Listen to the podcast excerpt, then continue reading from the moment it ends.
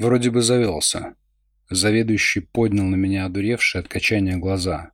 Хватит человека мучить. Он все равно ничего не чувствует. Я пытался шутить, старательно скрывая лезущую из всех ушей радость. Мы же типа должны быть серьезными, операционные, все дела. Но мне было 24 года, и я был охрененно рад, что фрунзовский искатель приключений умрет не сегодня.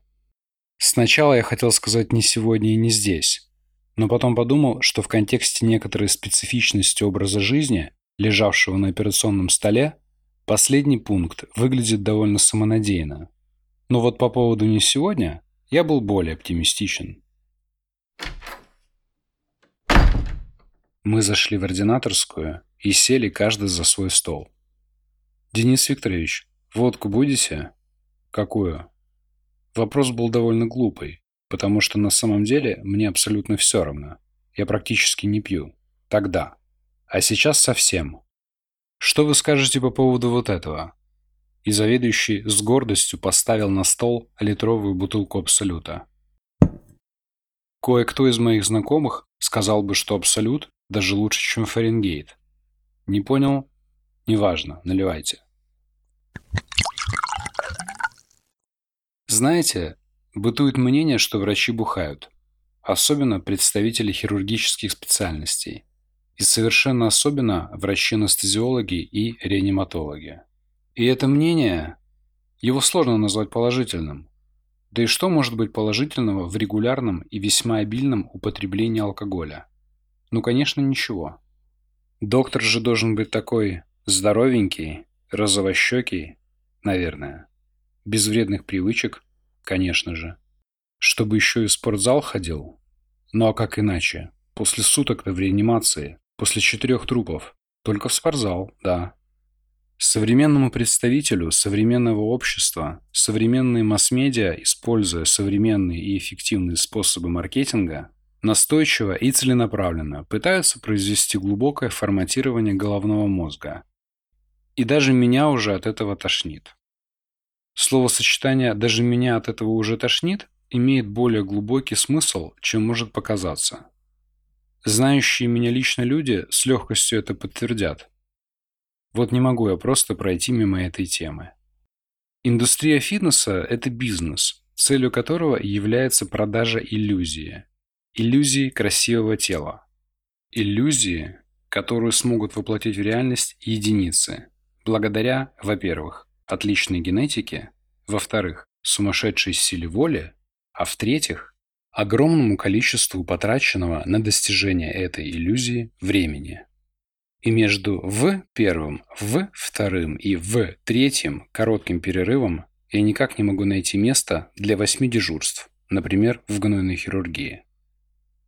Знаете, бытует мнение, что врачи бухают. А я к этому отношусь абсолютно нормально. После полуторачасовой реанимации идея наебениться до потери пульса абсолютом выглядела весьма привлекательно. И вот как тут не вспомнить слова той самой оскароносной песни из третьего эпизода романа с героином. Я не знаю, какого цвета мой стресс, и мне, откровенно говоря, совершенно наплевать на это. Но темно-синие буквы в слове «абсолют» мне положительно нравились. Денис Викторович, о чем книга? Что? Валентин Евгеньевич, как вы резко меняете темы?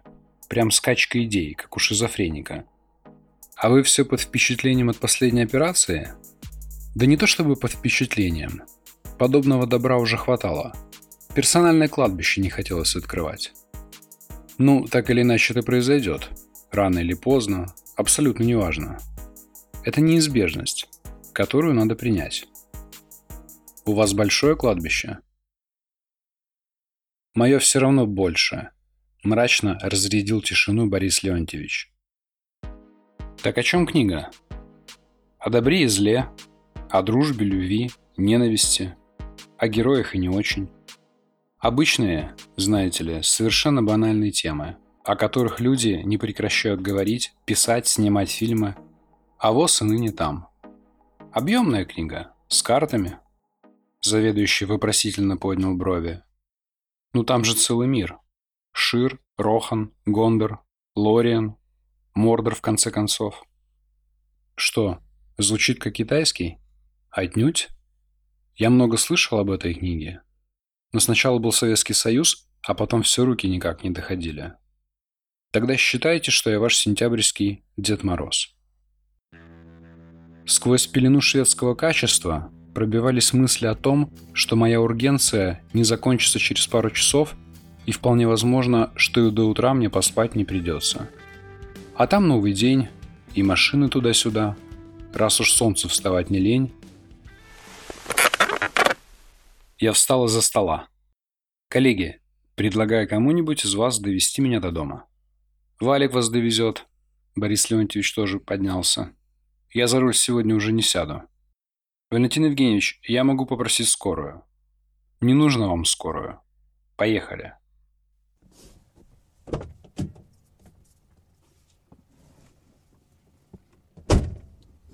А Боря?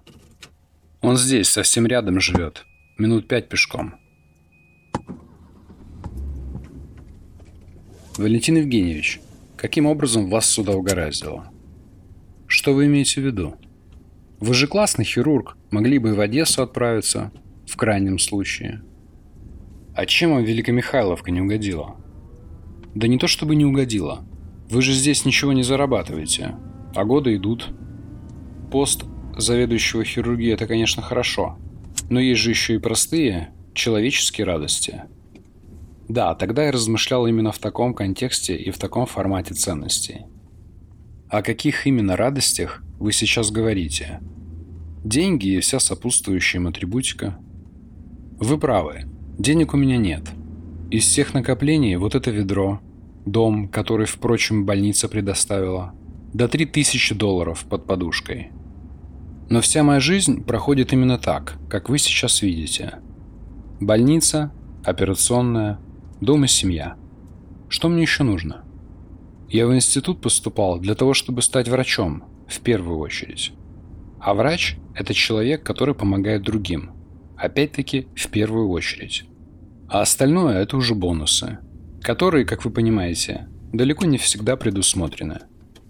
Борис Леонтьевич, например, всю жизнь здесь проработал, Дом, правда, построил. Сам, кстати. Но по своей рассеянности забыл сделать лестницу на второй этаж. И теперь у него в потолке отверстие, как на чердаке, и на второй этаж ему приходится по стремянке забираться. Боря не унывает. Говорит, что какая-никакая, но физическая нагрузка нужна и полезна, даже в его возрасте. Главное, чтобы скальпель внутри не забывал. Да, забывать скальпель внутри – это плохо задумчиво пробормотал Валентин Евгеньевич. В операционной Боря всегда предельно собран. Кстати, он тоже классный хирург. Просто забыл лестницу сделать. Так бывает. Вы представляете, сколько людей он спас за всю свою жизнь? Я тихо молчал. И не представлял. Наверное, много. Да нет же, определенно много. Но я все равно не представлял. Вы представляете, как к нему относятся местные? Я только в начале этого пути. Я только завоевываю их доверие и расположение. Но дело же не в этом. Не в регалиях, всеобщем уважении, всеобщей любви. Мы же не политики и не звезды шоу-бизнеса. Мы просто должны качественно делать свою работу. Потому что от этого зависит жизнь других людей. И есть только один честный и беспристрастный судья, мнение которого для меня действительно важно. Это я. Кстати, сегодня вы хорошо сделали свою работу. Спасибо. Вы бы не хотели у нас остаться? У вас же есть анестезиолог, и он обязательно вернется. Просто ответьте на вопрос. Я не знал, что мне ответить. Слышать что-то хорошее о себе в этой, скажем так, индустрии было довольно непривычно. Нет, вы не подумайте, я не клинический идиот и вообще практически перфекционист. Но специфика обучения в медицинском институте и параллельная работа в соответствующих заведениях приучили меня к тому, что, как правило, все всегда и везде было через одно место. В институте надо было платить за оценки, или, как это политкорректно называли, договариваться. В больницах, когда я работал в 10 больнице, мой папа был начмедом 10-й больницы. Улавливаете ход мысли? То есть, если бы не он, я бы вообще там не работал. Никогда. И вот пока он был ночмедом, меня чуть ли не в жопу целовали. Я ничего такого не делал, просто старался качественно выполнять свою работу. Но не я один, как вы понимаете. Но целовали-то в жопу только меня. Мне было чрезвычайно неприятно, какой-то я чересчур дипломатичный сегодня. Это было омерзительно и мне было противно. Но это было меньше из зол. Когда мой папа ушел из десятой больницы, я узнал, как бывает наоборот.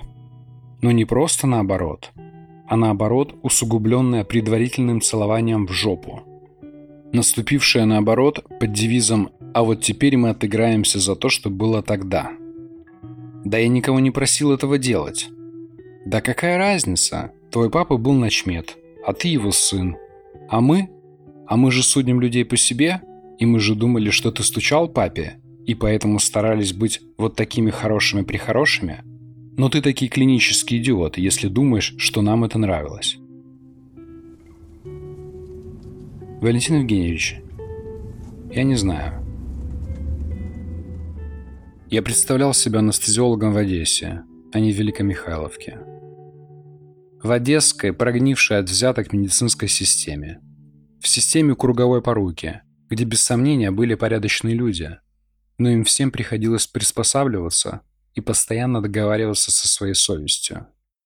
И многие из тех, кто когда-то был порядочным, настолько приспособились и научились договариваться, что их совесть давным-давно, махнув рукой, молчаливо встроилась в нестройные, но скованно связанные ряды чувствующих взгляд. Валентин Евгеньевич, в любом случае это разговор в стиле «если бы» А давайте пофантазируем. Я старательно пытался уйти от ответа. Ладно, я пошел домой. Еще полночи впереди, и если повезет, то получится поспать. До завтра, Денис Викторович.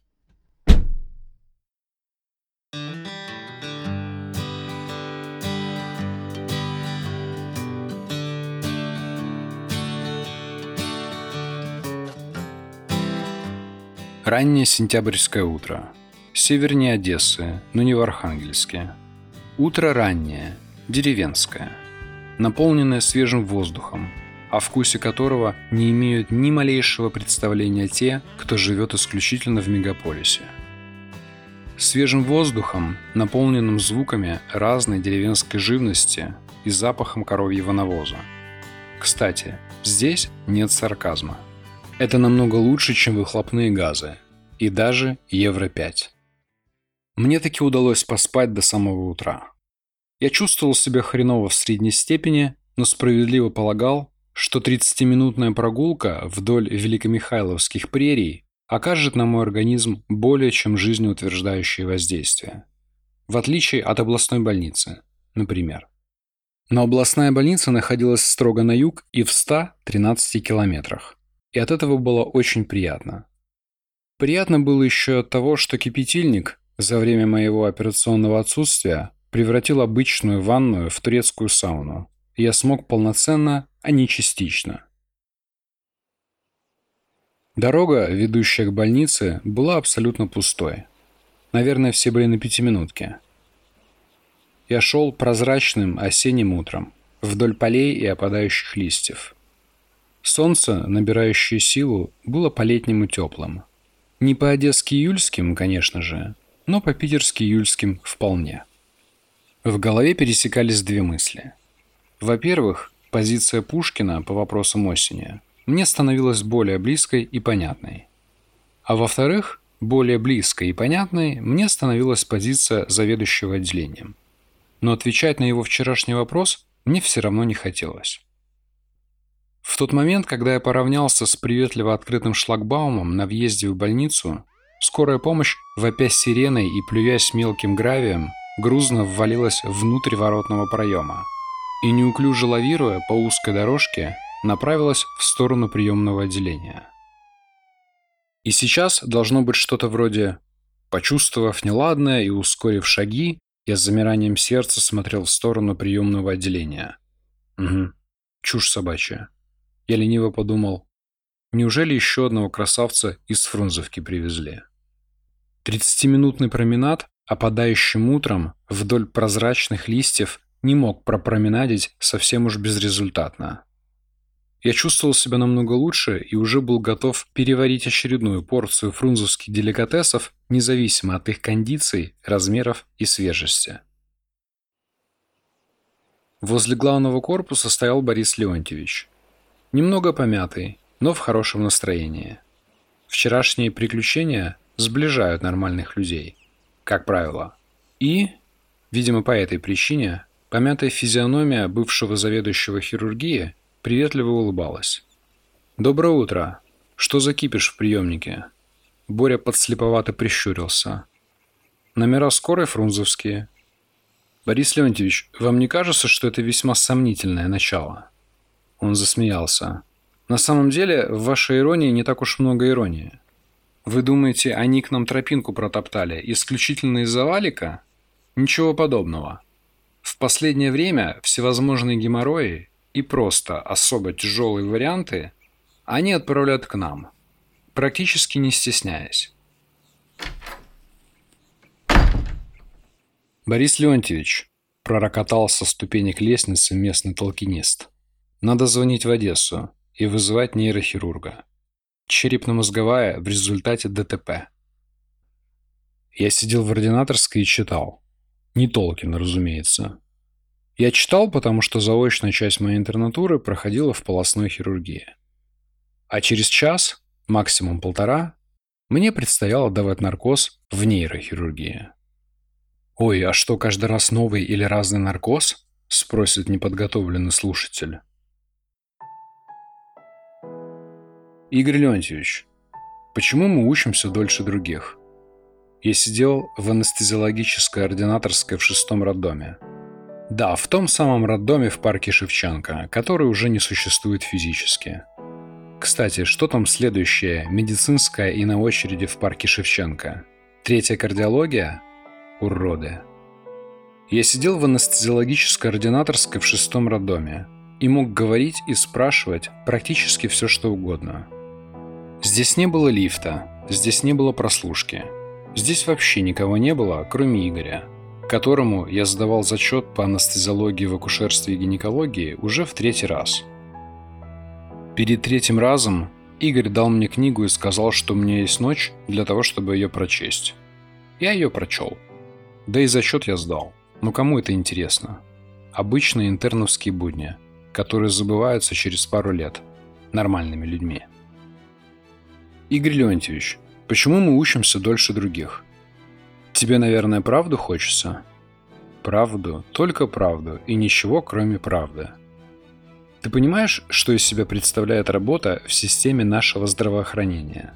Особенно в тех местах, где есть возможность зарабатывать. Примерно, полагаю. Значит, ни хрена ты не понимаешь. Если коротко, то мы учимся дольше других, потому что кроме наших специальных знаний, которым, если ты помнишь, в институте вообще не учат. Мы должны знать все то, что знают они, представители других специальностей, с которыми мы постоянно работаем или просто имеем дело. Но это корректная версия. А на самом деле мы должны знать все, что можно и все, что не можно, для того, чтобы никакая скотина не смогла нас макнуть лицом в дерьмо, особенно когда попытается переложить на нас печальные результаты своей некомпетенции. Я сидел в ординаторской и читал об особенностях наркоза в нейрохирургии. И особенно об особенностях наркоза при черепно-мозговых травмах. Я читал это уже раз в пятый, и кажется, что мог повторить весь текст дословно. Но все равно казалось, что этого недостаточно, потому что до сегодняшнего дня я этого никогда не делал.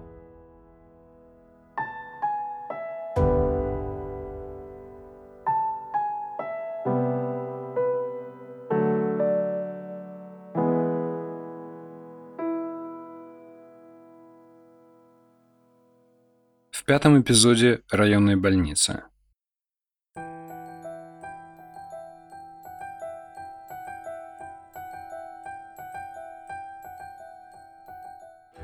Знаете, как это у нас происходит? А к кому обратиться? В институте же людей, которым просто белый халат к лицу, училось и учится очень и очень много. Кстати, вот это к кому обратиться среди людей, не имеющих отношения к медицине, является довольно серьезной проблемой. Потому что на самом деле дать более-менее справедливую оценку другому врачу может только врач, а не просто так, прохожий парень с Малой Арнаутской.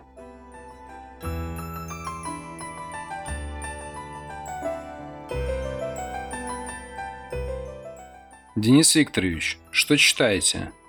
Не то, что вам хочется, чтобы быстрее было дочитано. Читаю о наркозах для ДТПшных пацанов из Фрунзовки. Что-то интересное? Абсолютно ничего. За исключением того, что я такого еще никогда не делал. У вас все получится, не переживайте. Обязательно. Пришел, увидел, задраперидолил.